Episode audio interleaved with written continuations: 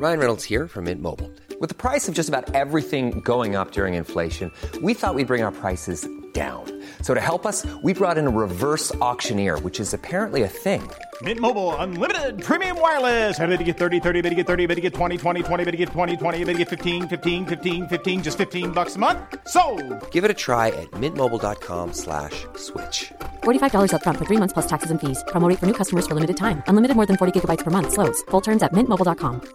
I'm Sandra, and I'm just the professional your small business was looking for. But you didn't hire me, because you didn't use LinkedIn Jobs. LinkedIn has professionals you can't find anywhere else, including those who aren't actively looking for a new job, but might be open to the perfect role, like me. In a given month, over 70% of LinkedIn users don't visit other leading job sites. So if you're not looking on LinkedIn, you'll miss out on great candidates, like Sandra. Start hiring professionals like a professional. Post your free job on linkedin.com/people today.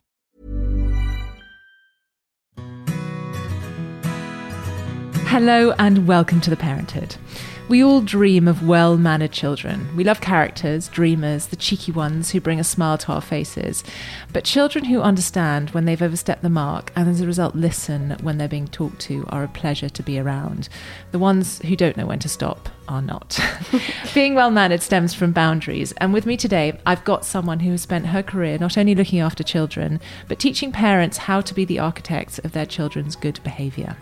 Alexa Taylor has spent the last 10 years not only looking after children, but working with parents to overcome the challenges that go with it. Alexa, great to have you here. Thank you so much. I have huge admiration for you. You know, it's the end of the summer holidays. I've just sent my children back to school, and I was so at my wit's end with them. How do you cope with other people's children when you don't even have that sort of love for them? Well, a lot of patience and time, but you know, all the fun stuff makes it worth it.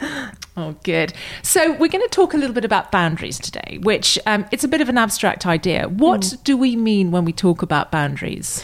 So it's a good question because there's lots of things that can go around what boundaries are, but I think the biggest thing is obviously behaviour. When people want to establish boundaries, the most of the time it's because they're trying to address the behaviour in a way that's teaching, you know, children right and wrong. It's about giving, you know, children consequences. It's giving them the limits, understanding how to behave in certain situations and what will happen if they don't. Establishing boundaries can be really tricky sometimes because parents get afraid of, you know, saying no or the know-how on how to do it and how to carry it through. So I think when, you know, we talk about boundaries, it's how to do it and what to do with them. Because it's not being like Captain No Fun. It's not being like not allowing your children to be cheeky and fun and characterful. Yeah. But it's because we all want a little bit of personality. And the last thing we want is that kind of idea of Victorian children being seen and not heard and not like being able to sort of talk and develop their personalities. But giving them boundaries is I think very different, isn't it? It's sort of teaching them what is and isn't acceptable when it comes to behaviour. Exactly. Like running around and screaming and having fun, but not just going overboard and then becoming irritating and overbearing and, you know. Yeah, exactly. Because a lot of the time, like you say, it's an attack on the person's, you know, the child's personality. It's actually about just giving them that boundary of actually this isn't acceptable behaviour. So, you know, especially if you are giving a consequence or you're telling your child off, essentially, it's more about you should label the behaviour as well, not the child. And that's how you can create that, you know, clear differentiation between a character and it being that's a behaviour. It's just about, you know, if you have a clear idea of what your limits are on being cheeky and naughty. It's like, you know, the example you can use of throwing a ball around the house and you keep asking and then they don't. It's then, well, where do you stop that behaviour? It's like you have to be the person to step in and be like, okay, no, I've asked you 3 times, you've not listened, so now I'm going to take that away and that's your consequence. Whereas a lot of the time I think what happens is parents get too afraid of doing that because of the upset and the uproar that it can cause, so then they don't, and then the child just then becomes, you know, a bit more unruly, and then they're just like, oh, actually I can control you because I know you're not going to do what you're saying. And I guess, you know, children are born into this world not knowing any boundaries. They don't know when to stop, you know, playing. Like they don't know when they need to go to sleep. Yes. They need to be told when they need to go to sleep. They, you know, we all know about sleep hygiene and good sleep habits, and we're sort of introducing those to them, not telling them they have to sleep, but saying, actually, this is in your interest that you sleep, or you eat, or you go to the loo, or you have a bit of rest time, or you have to do your homework. Yeah. It's sort of, I guess it's teaching them what is going to be ultimately beneficial to them in a kind and gentle way. So that they can thrive in this world. Exactly. It's not about being strict or being mean. It's just actually about guiding them. And I think that's actually, you know, being able to do that is a really important parenting tool, because it just shows that, you know, this is what we're doing, this is how we'll do it, and you just have to follow that. There's no reason why it should be wrong or right, like you say, during your homework. It's just you have to do that. So it's not about them being that you're being mean to them or telling them to do something that they don't want to do. It's just that that's part of what they need to do. Boundaries... they are the kindest thing to give your children, aren't they? If you think, I think about us as adults, we all have our boundaries. You know, if you meet someone in the street and they're a bit kind of funny and cheeky and whatever, that's fine up to a point. But we've all been in a situation where you've encountered someone who's a bit drunk or a bit forward or a bit, and we're like, oof, that makes us feel really uncomfortable. Yes. And essentially what we're doing is teaching our children the introduction to those boundaries so that they can be good, polite, well-liked people. Exactly, because especially if you, like I mentioned earlier, about if you have your boundaries and stuff, it's literally taking what you said about those things that make you feel uncomfortable, and you're like, oh, I'm not happy with that situation because you're going to break something, or that's not very kind. And I think when you're setting the boundaries, one of the things that's important is to also explain to a child why that you're setting that boundary, because if you don't, they're just going to be like, you're just telling me off. Like, why are you saying no to me? Like, they won't understand it. And sort of, especially with younger children, I think that that's a really important thing, because, you know, an example is when you know, say you're about to cross the road and you've got a little child that's standing really close to the edge, and you just say, get back. Like, they're gonna be like, whoa, like, mummy's just shouted at me, get back, and oh, okay, like, get a bit overwhelmed. Whereas then if you say to the child, there's also then a fine line, because you know, you want to say to a child, okay, can you come back because it's not safe? That's setting the boundary and also explaining why that boundary is being put in place. Whereas then you sometimes get the parents that go the other way, where it's like, oh gosh, get back, it's really unsafe, a car can hit you, you're making me anxious. And then you're creating a whole other scenario, because it's saying you're going more into like the feelings, and it's just then like it makes it a bit more extreme, that child will then start to feel anxious, like, oh, actually, like, oh no, I don't want to, you know, go out near a road now. Whereas it's just more about finding that fine line of, this is a boundary and this is why. I get that point of explaining to children, I think actually makes total sense, because, you know, it's not, I remember being told, you know, but why do I have to do this? And people going, because I said so, teachers, because I said so. And I remember finding that so frustrating, like, well, so what? Because you say so. Like, give me a valid reason. And actually, our children are capable of understanding reason, especially if you communicate with them in a way that they can understand. And actually, that makes total sense. You know, I ask you to sit at the table and eat with your knife and fork because it is a hygienic thing to do, because it is a polite thing to do, and because you would not be considered a well-brought-up child if you didn't know how to use your knife and fork. And this is why it's so important. And you can give, I guess, you know, you can give examples. Yeah. I always say to my children, imagine if you went to Buckingham Palace and met the Queen and you didn't know how to use your knife and fork. Imagine. And my children are like, well, I'm never going to go. Well, I'll just eat with my fingers. But you're right. And just sort of communicating with them.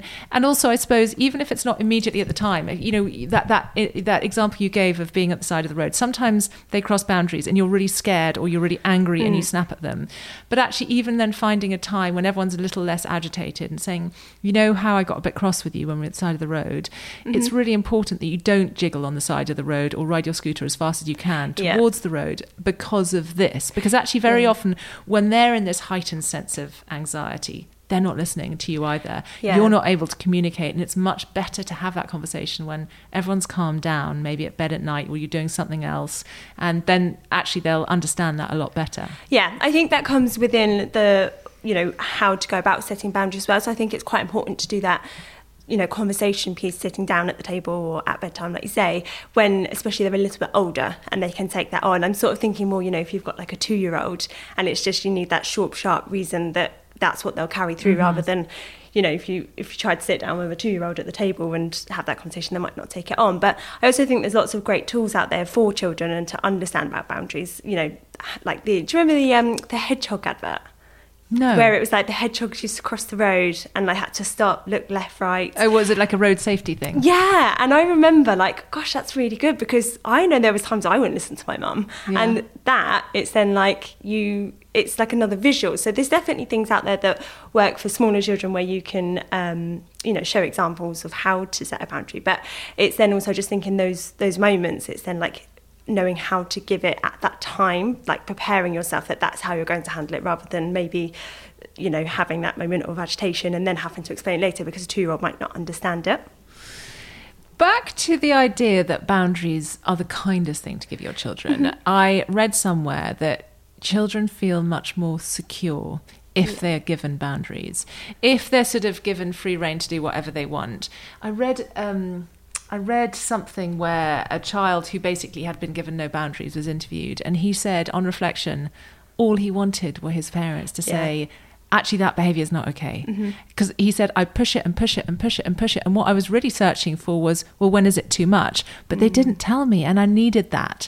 And so while it might feel that you're being a bit mean and you're telling them, no, you can't do that, you're actually showing them what is too much, and that in itself is quite secure, and they might not recognize that at the time, but I felt that sort of point of view was really interesting, that that's what us parents need to do. That's what they need from us. They need obviously our unconditional love, but they also need us to be honest with them about when it is too much. Yeah, totally, because you know, when they're really small, you may think that, you know, you're pushing back all the time on things that they're trying to test, like, you know, there's certain examples we've used, but what happens as they start getting older is like, imagine if they go to school and then they've got a teacher that's asking them to do something and they don't listen.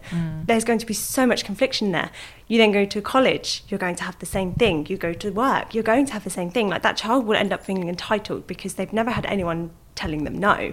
So as much as you feel like you're battling with a two-year-old all the time, it's not about that. It's actually setting a whole, you know, path for their future, because then they won't have that and they'll understand limits. Children are kind of born testing the boundaries, aren't they? I mean, they don't sort of do it. How does that start when they're a baby? What sort of things, well, probably not when they're a baby, but when they start to sort of communicate and engage with adults, what would you see in a sort of young child in terms of pushing those boundaries and testing them? So I actually do think you can start setting boundaries when they're small. A common you know, situation a parent might ask me about is leaving babies on a mat, and they'll be like, oh, you know, I don't feel like I can leave them, like I can't leave the room because if I do they start crying, so I just then sit there and wait till they've gone to sleep to go to the toilet, and I'm just like, hang on a second. Like, that child is 6 months old and you're already letting them rule the roost because you can't even go to the toilet. And that was actually quite a recent situation. I just thought, no, like, it's fine. Like, you can leave your child to cry. Like, sure, you're upsetting them, but it goes with exactly the same thing of a lot of people don't feel like they can set the boundaries because they don't want to upset their child. And it's exactly the same thing for a 6-month-old. You might feel like you're upsetting them because you're letting them cry to go to the toilet, but that's fine. And you're also, you know, if you're sat there all the time not leaving them, you're setting that unrealistic boundary of I'm always going to be there, because you're not. Like, they need to know that. And, you know, even times then when they start nursery, it's then like, oh, hang on, but you're always meant to be with me when I cry, and you're now leaving me crying at a door of somewhere I don't know. Like, what's going on here? It's about setting the right signals and the right messages from a young age. So if you notice that situation's happening, then you know that already is a boundary that you're trying to come across and get over, and you need to think about the best way to handle it at that time. Because the idea of leaving your baby distressed on a mat obviously is not very appealing to people. But at the same time, I guess what the most important thing you teach them is that you will be back. Yeah. That you might leave them, but you love them and you will be back. And if you never leave them, then they don't know that. Exactly. They think that if you're leaving them, that's it. Yeah, exactly. I think obviously they go through their separation periods and that's part of their development and their growth, but it's also still like you have to deal with that in a way that's still suitable to not making bad behaviours and bad habits. It's almost a bit like when I do sleep training with parents, they're just a bit like, oh gosh, like, you know, this has happened and that's happened. And one example was I had a little girl and she was 14 months and she was still up until 1 a.m. because they were like, we haven't set a bedtime. And I'm like, why not? And we're like, oh, we just let her tell us. And I'm like, she's 14 months old. I'm like, you have to know. You're the parents here. You set bedtime. You want your evenings. You take her to bed. So the sleep training in that situation wasn't even about just getting rid of bad habits of, you know, the dummy and things like that. It was actually a total behavioural who rules the roost situation. And that's where it's kind of like, that's the follow through part of like, you have to put your foot down and be like, no, I'm in charge. And that isn't being strict, that isn't being mean, that's actually just showing, you know, who the hierarchy is. And children do look for that, because as well, like, they're always going to have people who are above them, like the situation with school and college, etc. So it's like, if you implement that from as young as age as possible, then they're going to carry that through. Like 14 months wouldn't be too young to set boundaries, like, or a baby. So. Well, I mean, I think the going to bed one is a big one, actually. Yeah. And if you've got a child that accepts bedtime as bedtime, it's so much easier. I find at the end of the day, I am spent. And to have that sort of big negotiation about whether or not it's bedtime, it's sort of, that's often the time when I'll start snapping, right, and being probably communicating with my children in a way that I shouldn't. So to have a child that sort of accepts that, no, bedtime is bedtime and it is non-negotiable, yeah, is actually a brilliant thing to have. Because, you know, I was talking to my sister the other day, and her daughter is just transitioning into a big girl's bed, so into a cot, which she can obviously get out of. And she said to me, I mean, how's that going to work? She's just going to leave, and she's right, going to come, and she's going to come into my bed because she can. She's not locked into this cot. Mm-hmm. And I said to her, you know, how would you deal with that? Because that is, again, a kind of typical, the boundaries. Yes, mm-hmm, I acknowledge that you can step out of your bed and you can come and find us, but I'm trusting that you're not going to do this. Mm-hmm. How would you go about setting those boundaries? So at that point, you know, before you actually move them over, you can have that discussion, because she is at that point of understanding, and you can use, again, books that will talk about going into the big girl's bed or into your own bedroom, and, you know, you say, this is exciting, this is your space, like, you want to be in here, like, so you can make it a really exciting time. But then if you get to that point where they're not doing it and they are coming out of their bed, it is simply taking them back. You just have to keep going until they get the message that actually, okay, just because the side of that cot's gone does not mean that I have to now get out of bed all the time. Like, it's then you then become that barrier, you become that side of that cot to say, like, no, you're back in that bed, because this is what bedtime is. This is your space to sleep, not my bed. Hey folks, I'm Mark Maron from the WTF Podcast, and this episode is brought to you by Kleenex Ultra Soft Tissues, your ally to help tackle your allergy symptoms this season. I love the change of seasons, but nobody loves pollen and all those other things floating in the air that make you sneeze during this nice weather. Kleenex Ultra Soft Tissues are hypoallergenic and allergist approved. So fight back against watery eyes and runny noses without worrying about irritating your skin. For this allergy season, grab Kleenex and face allergies head on. One size fits all seems like a good idea for clothes until you try them on. Same goes for healthcare. That's why UnitedHealthcare offers flexible, budget-friendly coverage for medical, vision, dental, and more. Learn more at uh1.com.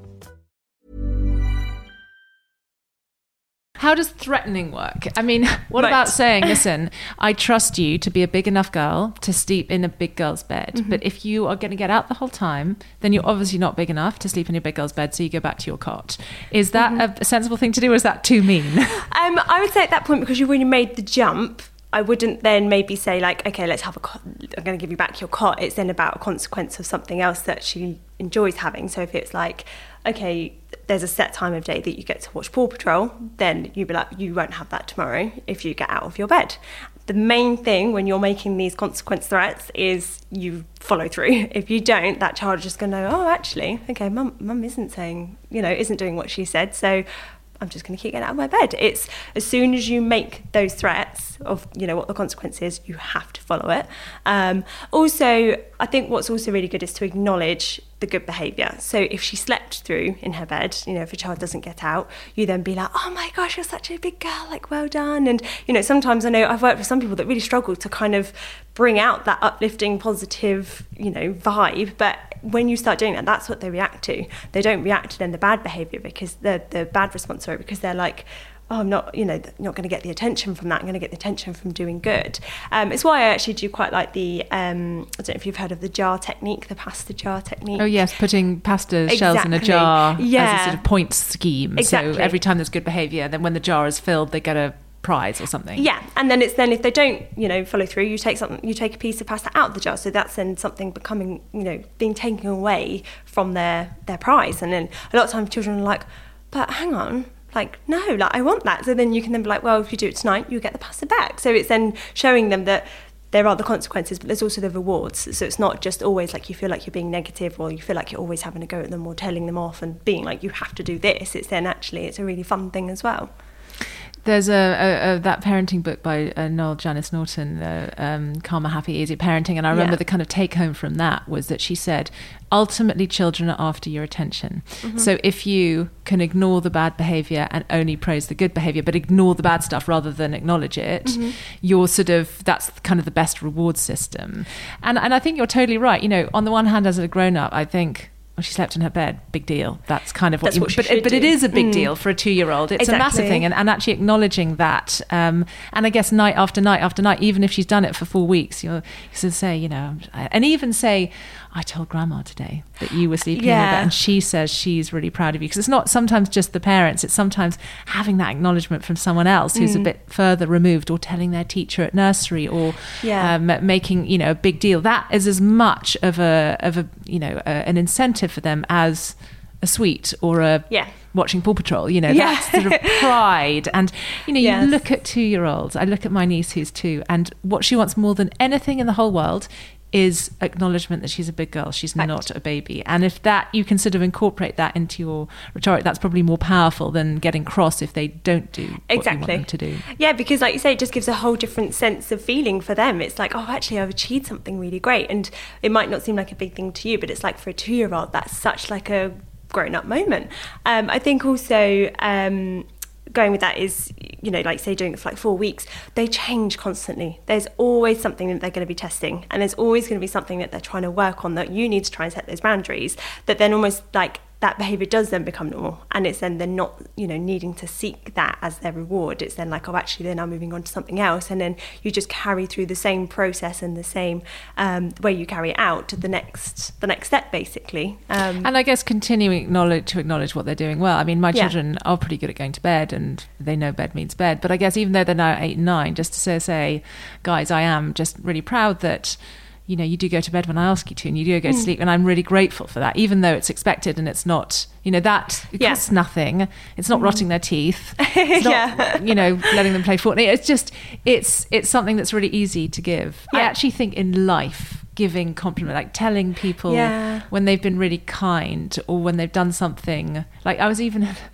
talking to a, like, I don't know, shop assistant the other day. I was like, you've been so helpful, thank you so much. And you just like that totally lit up her face. And actually, if you can kind of do that, if you can model that behavior as an adult with your kind of friends and other adults, as well as with your children, I mean, it just makes your life easier, doesn't it? Massively. It just makes those people so much more pleasant to be around. Definitely.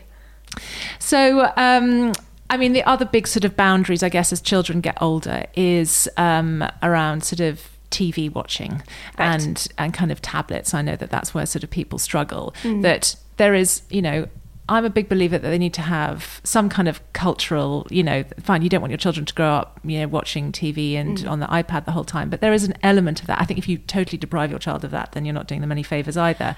But again, it's a great opportunity to teach them boundaries, to teach that, you know, whether it's about eating sweets, that by all means enjoy some sweet things, but you can't eat that the whole time. And by all means enjoy some TV or some computer game playing, but this can't rule your life. Yeah.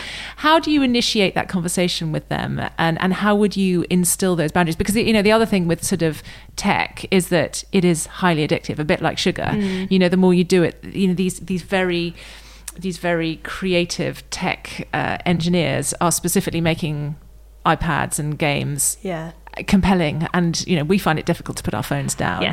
So how do you go around that? So there's two ways you can look at, I think, you know, using tech. Is either it's a reward, so almost then like the PASA thing when they're younger. It's like, okay, if you do this job and you do that job, then that, you know, each one equates to 10 minutes of being on the iPad or something. Or the other thing is that you then have set times, and it's then like, so rather than it being that it's like a reward, it's like at this time of day, you know, there's something you may need to focus on or do, and it could be, you know, cooking the dinner and stuff like that. And you find if they're just, you know, sat doing their thing for half an hour, then that's fine. But then if you didn't, you know, if you're not using it as a reward and you need to find something as a consequence, you then obviously have something else. I think tech can be used as a reward and a consequence situation, especially if you are using it limited. You know, there's some people who just stick the TV on all day, and I'm just like, actually, I'll get outside. But well, it becomes the background noise, and then no one really even focuses on it. And then that's the thing, you then can't use it. And I actually do think it's quite a good bargaining chip. I think for older children, it's definitely about, you know, having those conversations and about saying that, you know, this is when it goes down, like you put it down, no more picking up, it's done. And if your child knows that previously you don't follow through on your boundaries, then it's going to mean nothing to them. So as long as you have already got boundary setting in place, then they'll follow that through.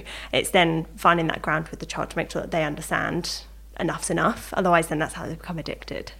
And I guess, you know, the consequences thing, that if you say, right, you've done that, no iPad today, mm-hmm. following through, which is also quite hard, because very often you're like, fine, you can be on the iPad for half an hour while I do my own thing for half an hour, which as a parent you sometimes really need. But I guess if you can't give them the iPad, then don't say that you're not going to prevent them from using it. So don't make a threat that you know won't be followed through. Exactly. That's kind of the worst thing you can do, isn't it? Yeah, it's about, when you don't follow through, that's the moment they know. No matter what age, no matter what the situation is, no matter what the consequence is, if you're not following through, your child knows that you're not in charge. Because as soon as you lose control, they take it. And that's what ultimately what boundaries comes down to. Like, who is the person that's, in charge here?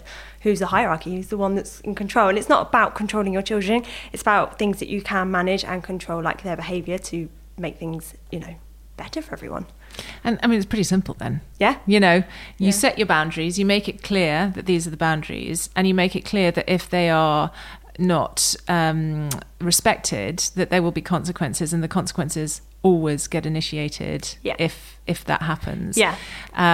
Which is, I mean, it sounds really easy, it sounds really straightforward, but it's not only a straightforward thing to do. And I guess from a parenting point of view, you then need to think twice about making those threats. Yes. Don't make threats that you can't follow up on. Don't be like, right, I'm cancelling the holiday. I'm cancelling it. Some kids are like, you're so not going to do that. Exactly. It's so funny. That is literally an example I have with me, because it's about being realistic with what you're threatening, essentially. Because I was in the garden the other day, and I was, it was really nice weather, and the family who live out the back were all playing out as well. And obviously it was time to go in, and I can't remember exactly the first thing that she'd said, but it was obviously along the lines of, can you pick something up? Because her next line was, if you don't pick that up, I'm not taking you on holiday. And I was like, I literally jotted it down, because I was like, oh my gosh, I was like, that's so like perfect. Because at the end of the day, hand on your heart, do you know anyone that would follow through with that threat? No, like, of course. And your child will know that too. Like, oh, whatever, Mum, of course I'm going to go on holiday. You're not going to leave me here. And I think when you're setting those consequences, you have to be realistic as to what is appropriate for their age. And that's, be it the iPad, or you're not going out with your friends this evening, something that's then not so drastic, because, that child will just know, I can carry on doing what I'm doing, because that's not going to happen. Yeah. Like, I've said it to my children, or you're not coming out for dinner with us this evening. And then Ian is like, well, who's going to look after me? You're not going to leave me alone here. I'm like, just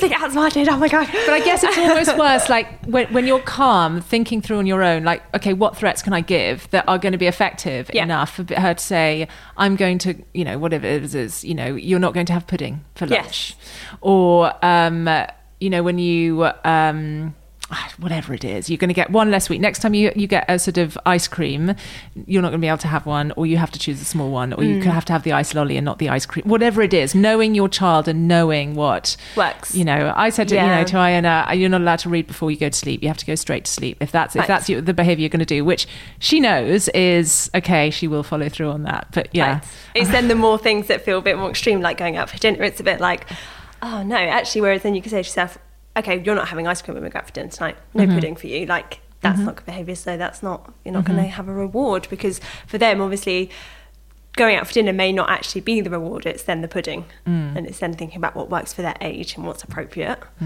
I remember when we were little, I've got two sisters, and we were squabbling in the back of the car, and my mother was like, if you don't be quiet, I'm going to crash the car.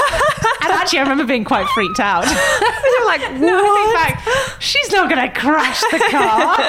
Well, to be fair, I remember as well, when I was younger, we were really close with my cousins growing up, and my auntie had threatened to my cousin, like, if you don't stop, I'm literally going to put you outside this road and you can walk there. And I was like, whatever. Like, maybe for me growing up, I wasn't, I didn't follow boundaries as much, maybe. But then my auntie literally stopped the car on the side of a dual carriageway and made my cousin get out. And I was like, and we drove off. And I was like, oh my God. I was like, did that actually just happen?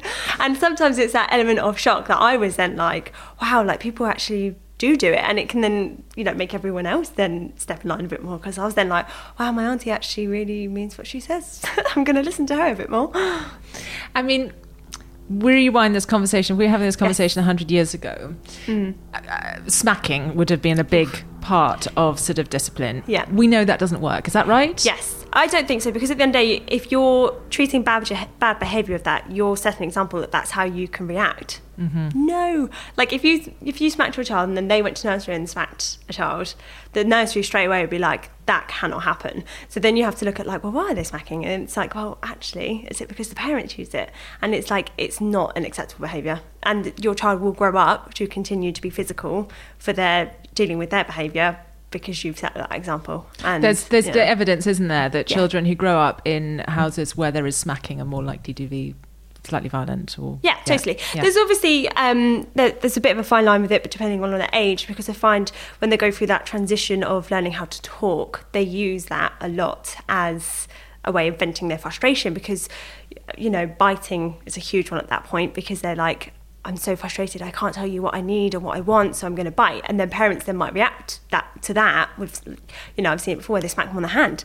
And it's like, that doesn't seem that severe, but that actually isn't the reason as to why that child's biting. So I think when you know what the sort of common outlets are in terms of that frustration, so the biting, you know that that's not it. Whereas, like, if a child starts going around smacking all the time, then maybe it's because, you know... there's something else that's how they're disciplined. Oh, I've had so many specialists on this podcast, and so many people just come back to me and go, you know, it's all about modelling good behaviour yourself. Mm-hmm. You know, if you want your children to have a healthy, you know, relationship with tech, look at your relationship with tech. Yeah. If you want your children to be polite to them, and be polite to other people, let you see them being polite to other people. Yeah.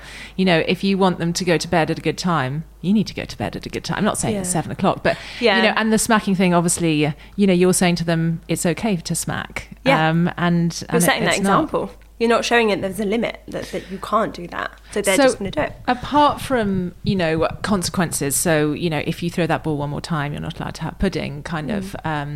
What about the naughty step and timeout? Do you think that works? Yes, I've used timeout a few times. There was one family that I used to work for, and I had three children in my care, and there was a little girl who persistently would push her younger sisters over. And I was like... This was also my first week, so I always have that expectation of, okay, they're really going to test the boundaries because I'm new. They want to see where they stand with me, and I obviously then need to show them where it does stand. So she kept doing it, and I said to her, I was like, can you stop pushing over your sisters? And she did it again. I was like, okay, you really need to stop doing that because it's not very kind. So she did it again, and I was like, if you do it another time, you're going on time out. And I think she was a bit like, almost felt like, oh, what's time out? So she did it again, and then I put her straight on timeout, and obviously she didn't like it because it went. I sat her on the at the bottom of the stairs, and she was crying, and I was just a bit like, no, like, she needs to know that she cannot keep pushing her sisters over. Did the timer, a couple of minutes long. Then you just put it on a timer. How long would you say is appropriate? I mean, it's like, depends on the age of the child. Yeah, so they kind of they say 1 minute for every year. So at this point it was like 3 minutes. So I then went out and I said to her, I was like, why are you on the not naughty stuff, I don't say naughty, but I was like, why are you on time out? And she was like, oh, because I did something wrong. And I was like, what did you do? She's like, I pushed my sisters over. And I was like, so you weren't listening and you weren't being very kind. Like, that was my elaboration on the conversation. And that, obviously, I think using the time out, it can get a bit conflicting because that was obviously for bad behaviour. But I then also had another situation that week where I was like, oh gosh, like, when they say pick your battles, some people probably would have just been like, oh, you could have just let that go. Like, it's really not a big deal. But again, it's using these techniques are showing the authority in the situation. So we were playing and we'd had lots of different toys out, and she went to go and get another one. And I was like, hang on a second, before we get more out, because it was quite a messy game we were going to get out, I was like, let's tidy everything else away. And she was like, no, and carried on bringing the box over. And I was like, you need to go and put this stuff away first, because we actually don't have the room to sit and play. Like, I wasn't just sort of making it up. And she was like, no, carried on coming over. And I was like, if you don't put it away, I'm going to have to put it away, and you're going to go on time out for not listening.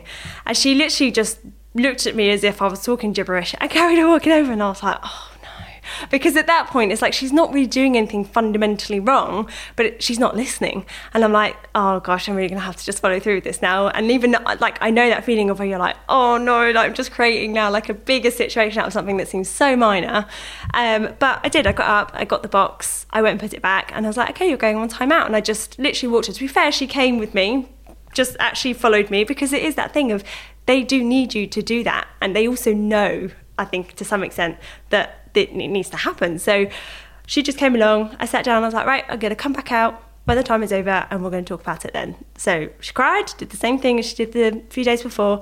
And then once it was done, we talked about it. And then I had the same discussion as previously. And then I said to her, I was like, right, will you now come and help me tidy up the toys? And she was like, okay. Literally got up, we tidied up the toys and carried on playing. From that day on, literally 99% of the time she listened to me. And it's just like, it just shows, it's like, it's almost like when like a lot of the routine work that I do, it's, you're going to have a tough week if it's especially a new thing that you're implementing, and you have to work at it. But once it works, it works. They then just carry on. And the times when they're not then listening, or they are pushing the boundaries, I find is when they're actually learning new things. They're gaining a new confidence, or they've learned something else that they want to try and do that maybe they haven't done before. So they're kind of seeing, you know, well, how far can I go with this? What mum and dad are going to do, or, you know, that sort of thing. And I just think, you know, once you've done it, it's there. Yeah. And having a child that listens to you. Yeah. Oh my God, it's amazing. It's so much easier, and you're going to be so much happier as a parent, aren't you? If you say to your child, it's time for bed now, and they go to bed. Yeah. Or it's time to tidy up now, and they do it, rather than having this negotiation and this kind of getting angry with them. And ultimately, you'll spend a lot less time annoyed with them and getting cross with them than if they didn't have those boundaries. Yeah, totally. What happens if a child won't sit on time out? What if they just get up and run around? You have to keep it in the back.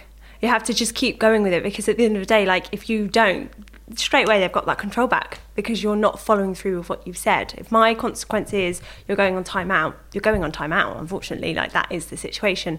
And I think that is the thing where it can feel like a lot of parents are like, oh gosh, like, it's so much hard work. Like, I thought just saying, no, my child should listen, but it's not. It is actually like, you have to constantly work on it.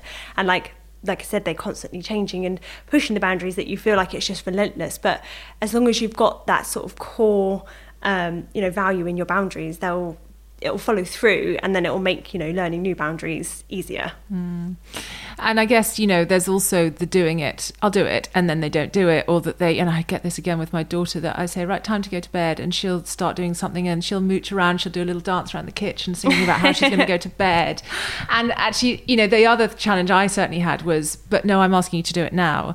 And I think what I start doing is counting down. Yeah. I just go 5, 4, and she knows as soon as she's got to do it. Yes. And actually, as soon as I say 5, she goes and does it. She goes and does it. I think that's children though. Like, that's where it's like, we talked about the personality side. It's also just knowing that kids will do that a little bit. And it's then about how to manage it in a way that you're not then losing your temper and becoming, agitated to the point where they're like, oh, it's fine, because you'll just shout at me, but nothing's going to happen. Like, doing that countdown's great, because then you've still got control of that situation as much as she's doing something that might be irritating you. It's then like, well, but no, like, we need to stop now. And then she just knew that she was crossing that line, which has hurt your boundary, and she now needs to follow through. So just as you did. And the other thing with the negotiation, I'd say, right, 3 more mouthfuls and then you're done. You've done well. And she went, oh, mummy, I want 2. And then I'd be like, right, it's 4 now. Yes. But mummy, okay, it's 5. And they very soon realise that if you say 3 more mouthfuls, it's 3 more mouthfuls. Because again, the thing that's exhausting is this negotiation. Oh, but no, I don't want to do 3. Please, can I don't, So again, there's that sort of the boundaries thing there. I think, this is all very well when you've got loads of energy and you think, I am going to sort of follow through. But there are obviously times when your child is like really tired, because maybe it's the end of the week at school, or they've had a bad night's sleep, or they're coming down with a cold, and they're obviously a bit more cranky. And often that's when they push your buttons a lot more. Mm. How forgiving are you about sort of external factors, or do you just have to be consistent throughout? That's tricky, because I think it's about the balance, because you definitely don't want to be harsh when they are unwell, but it's still, it's because you still want to be like, okay, like, if you're not very well, then sometimes I'm like, okay, you can watch a movie or something, whereas normally that wouldn't happen. I mean, like putting a child who's feeling wretched with a hacking cough and a temperature on timeout, I just don't, it's probably not going to do you many favours. But I guess the key then is not to say you do that one more time, you're going on timeout. Mm. You just maybe say to them, listen, I understand you're feeling a bit cranky today. I know that. Why don't we have a hug? Yeah, and try and resolve it that way rather than... I guess the key is not to make those threats and then not to follow through on them. Yeah. Once you've made that threat, I mean, threat's the wrong word, but once you've warned them... about the consequences. You have to follow through on it, whatever. Yeah, so I think in that moment, you just need to sort of assess the situation and see maybe why the behaviour's happening in the first place. Like you say, if it's because they're really tired, at the end of the day... then trying to follow through on something might just then create an even bigger situation that it's like, actually, let's just have a sit on the sofa, take 5 minutes, have, you know, a time out of just together, almost then doing that time out together of just sitting and taking it calm for a moment, because then it can just kind of just diffuse the situation rather than ramp it up by trying to follow through, especially if it's then, it's not because they're pushing your boundaries, they're acting out because actually there's something else going on rather than just, you know, misbehaving. Mm-hmm. And I guess we talked about, you mentioned this earlier, but picking your battles. And I do think that is really important. I definitely have a tendency to be quite sort of strict and be like, no, of course you can't have a sweet now. But actually sometimes when you're on holiday and, you know, my sister always says to me, come on, Marina, it's like a treat thing. And of course, once I've said no, then I have to mean no. Yeah. But actually sometimes you do just need to let things go and say, oh, come on, as a treat then, rather than always being absolutely blanket no, because actually life is about a give and take for them as much as it is about us. You know, I'll happily drink wine every day and on holiday and yet my kids are like, no sweets, you know. That's also a bit unfair. I'm not saying you stuff them with sweets or holiday, but actually, you know, sometimes life is about, you know, more indulgent times and then kind of less indulgent times. Yeah, totally. I think you can work it in a way of just like, especially if you're all in it together, you can just be like, oh, let's just go and grab an ice cream. And for them, sometimes I guess what can be confusing is if you use that as a reward technique and then all of a sudden they're now just getting it and perhaps they may not have been really good over the day. It's like, well, why am I now getting something that might have been taken away? And then it's like sometimes you can use that, okay, well, if you know, if we have an ice cream now, then it means no pudding after dinner. And you can, you know, you get to that point and then it'd be like, well, why are we not having pudding? You can be like, oh, she had a really nice treat earlier, you know, we just had a random ice cream, so tonight we're just gonna have fruit for pudding. It's then finding about that balance and then helping them to understand about how to be balanced around things that, you know, our boundaries. And I guess also praising for them for the fact that they asked you if you know, so you're so good for asking, because so many kids just help themselves to stuff that they're not allowed. They steal stuff. They steal, you know, stuff from help themselves to the snack drawer, and they know they're not allowed to do it. Yeah. So I guess there's that sort of acknowledging that I really respect the fact you asked me, and occasionally saying, do you know what? Yeah, why not? So that you're not always the kind of miserable old witch saying, no, you can't do anything. You know? But you're often kind of on their side going, go on then, I think we all deserve a treat. Because I think that is really important. And rather than just always saying consistently, no sweets before lunch or whatever it is. Yeah, I find there's also that weekend culture, isn't there? Where it's like, it gets to the weekend, you have a fun day out, oh, let's have a nice cream, but then you wouldn't do it in the week. And I think as well, I think when you follow through things that maybe seem routinal, then they get an idea as well, then actually, like, oh, it's the weekend, but you do still have to follow through though. If you're still going to use that as a consequence, like, oh, if you're really good today, and we'll get a treat later, and then they're not good, you have to take it away. But what you can do, I think, in those times as well, is then give them the opportunity to get it back and then do something really good and say, like, right, okay, if you now help me do this, then you can get your treat back. So it just kind of still goes with that whole reward consequence situation, I think. I mean, consistency, we've established, is the most important thing. So that if you've said no and you say this is not allowed, that always whenever they do that, there are consequences. It's obviously different when there are sort of different authority figures in the household. And I'm sure that, you know, you're, as a nanny, much more consistent than potentially parents are. And I can imagine, you know, you've been in situations where for you, the children tidy up because they know that tidy up means tidy up now, right now, no negotiation, because otherwise you're going straight on time out. But then maybe the you know, the naughty auntie or the, you know, the father who's just been away on a trip and just, you know, is going to let it go, will not follow through. How important is it that all the kind of authority figures in the family are consistent in this sort of boundaries thing? I think it's really important. I think you need to have those conversations as adults and as parents. You need to say to yourselves, right, this is how we're going to do this together. Because, you know, imagine if I can only see it that if I've been at work all day, but if I was then at home all day with a child and then I've been working so hard because they're constantly pushing the boundaries, and I feel knackered by the fact that you feel like you're constantly negotiating, even though, you know, it isn't, it's just using those boundaries. And then the second the dad walks in, gives them a sweet, and then you're like, I have just taken that away from them. It sets a whole different thing of who's in charge here, and then it sends mixed messages to the child to be like, actually, well, mummy isn't that much in control because daddy's now just giving me the treat, so I can still be naughty now and nothing bad's gonna happen because I know daddy's gonna say yes. Exactly. Yeah. So it's just at that point it comes down to you two working as a team and making sure that you're on the same page.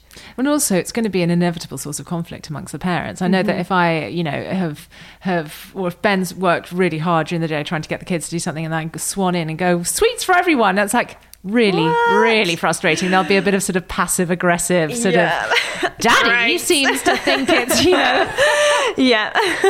And I have had that before in situations like, yeah, I've been like, no, you're not having pudding, you shouldn't eat dinner, and then the parents come in and be like, let's give them marshmallows, and I'm like, but at that point, I like, for me, because it's then obviously finishing the working day, I have to cut off and be like, okay, well, that's how I handle things, that's how they've handled things. And unfortunately it means I have seen that children react very differently or just act differently, you know, when the parents are around. Yeah. And there are obviously some children that accept boundaries and get it and go for it. And I have two children that are quite different. You know, Ludo will, you tell him a rule, he's like, totally fine, I'll do it, I'll just brush my teeth. Okay. And I have a daughter who just will try and get out of it. You know, okay. She finds those boundaries a lot harder. There are definitely children that will accept that and find those boundaries much easier to accept, and children that will struggle a little bit more. Have you ever come across a child that just can't? Truthfully, no. I think there are definitely elements to it that will be personality on how hard they might push back, but because you'll have children that might be more resilient than others. But I think it's definitely, as long as you stick with it, they do listen. It's just it might be a bit harder to get there than another child. Yeah, so I guess, you know, like you're talking about the girl who went once on timeout and then realised that actually that's how it's done. You might be 10 times, but you've just got to be persistent. And do you think that if you are persistent and you are consistent and clear with them, you will always get there in the end? Yeah, totally. You've just got to keep that in mind. And I know that there's always that easier option. Like, the easier option is going to be just to give in. But you're sending such the wrong message to a child if you do that, because then going forward, they'll always be like, I know I can get what I want. Well, and I guess you've got to examine what no means, because they aren't born knowing what no means. And no, actually, if you think about that word, means very different things to different people. And so that, you know, if you've got a child and you say, no, don't do it, does no mean I've got to stop doing it? Or does no signal to them, she wants me to stop doing it, but if I really scream and dig my feet in, she'll just say yes. In which case, no means actually kind of fine. Fine, yeah. And so that's just a different interpretation of the same word. It's not actually the child being naughty. It's just that the child has been taught that that's what no means. Yeah. And actually, I guess that antisocial behaviour has been encouraged rather than, you know, the good behaviour being rewarded. Yeah. Totally. And I think that's why it's so important to also really focus on when they have been good, to then say like, oh, that's really good, and like encourage that, because then you won't hopefully get as many no situations. I remember so well when I was smaller, I was a bit older, I was a teenager, and I remember I went to a party with my sisters, and there was a friend of my mother's there, and, you know, I chatted to her and her daughter, and all three of us went up and chatted to her, and, you know, as you would. And then about 3 days later, my mother called up and she's like, I just spoke to my friend and she said that you three were just so polite and so kind and so charming, and she said, do you know what, of all the things you've ever done, that has made me so proud. And you know what, that is, I think, really important, because I think charm and manners are easy. They don't cost anything. They don't require an expensive education or, you know, for you to look a certain way. Yeah. And, you know, some people are good at times tables, and some children will be really good at sports or English, and they get praised for that through academic cups and all of that kind of stuff, and GCSE results. But actually, manners is something that I think we need to make a big deal of. I think you can get anything in your life that you want pretty much through being charming. I mean, okay, that's a huge exaggeration. Let's go. I think you can get very far in life with a smile and charm and charisma, and that, you know, no one's going to need you to know your 8 times table after you've done that exam. Yeah, I totally agree. It's that it comes down to the emotional intelligence, isn't it? And it's actually just knowing more how to be a people person, because at the end of the day, if you've got a child that's constantly smacking other children because that's how they're disciplined, you're not going to want to be friends with that person. And that's then, like, if you teach them those good manners, they come across so much more politely and so much well behaved that you actually want your children to be friends with them. Oh. Well, Alexa, it's been so great talking to you. I am really inspired to reinstill those boundaries and to make those consequences much more concrete. So your website is the londonbabycoach.com. So you offer kind of support for people who are struggling. It's a sort of troubleshooting, isn't it? So you can come and spend a few days with people. Do you do remote support as well? Yes. So I have a routine setting plan, which I'd say is probably my most popular service at the moment. And that's done through a plan, which I create individually. So I'll have a conversation with the parents over the phone or Skype, and then we put together this plan that will work for them, what things they're trying to address. And then for the following week, we get support through just WhatsApp or something, and I help basically to implement the routine that way. But yes, that is also now expanding into it's called like an e-guide that you can download and then also try yourself. Perfect. So it's kind of tailored support but offered remotely, so you don't need to come and live with a family or be kind of geographically close to them. Yes, yeah, I've got some in Scotland at the moment. Oh, good. And you do meetups as well, don't you, for new mums? Yeah, so I started doing it sort of before the summer, where if there's like a, you know, I always generalise with NCT, but just what I mean is, like, you know, when you get the groups of mums when they're all new in parenthood, and I would just go along, and if we're all just sat having a cup of coffee, they can just ask any questions. I find it's just a really useful way for people to ask questions and not quite a serious situation, because I feel like a lot of people get a bit intimidated to ask things that maybe they're not sure on. So I think it's quite a nice relaxed environment, and I'm hoping to start actually a supper club. So it's the same thing, we all have dinner, it's all nice and chill, they don't even then have to be with babies, and, you know, they can just ask any questions. Perfect. And are you on social media at all? Yes, so I'm on Instagram, and that is also just the London Baby Coach, and I've also just opened a Facebook page. Perfect. So if people want to follow you and hear more about the supper clubs and the meetups, then they can go on to Instagram and Facebook. Yeah, definitely. Perfect. Well, thank you so much, Alexa. It's been brilliant talking to you. That's okay. And thank you all for downloading another episode of The Parenthood. Please don't forget to subscribe, rate and review us. It really helps boost us in the charts and makes it easier for new listeners to find us. You can also follow me on Instagram. I'm at marina.fogel. But in the meantime, from Alexa and me, thanks for listening and goodbye. Thank you.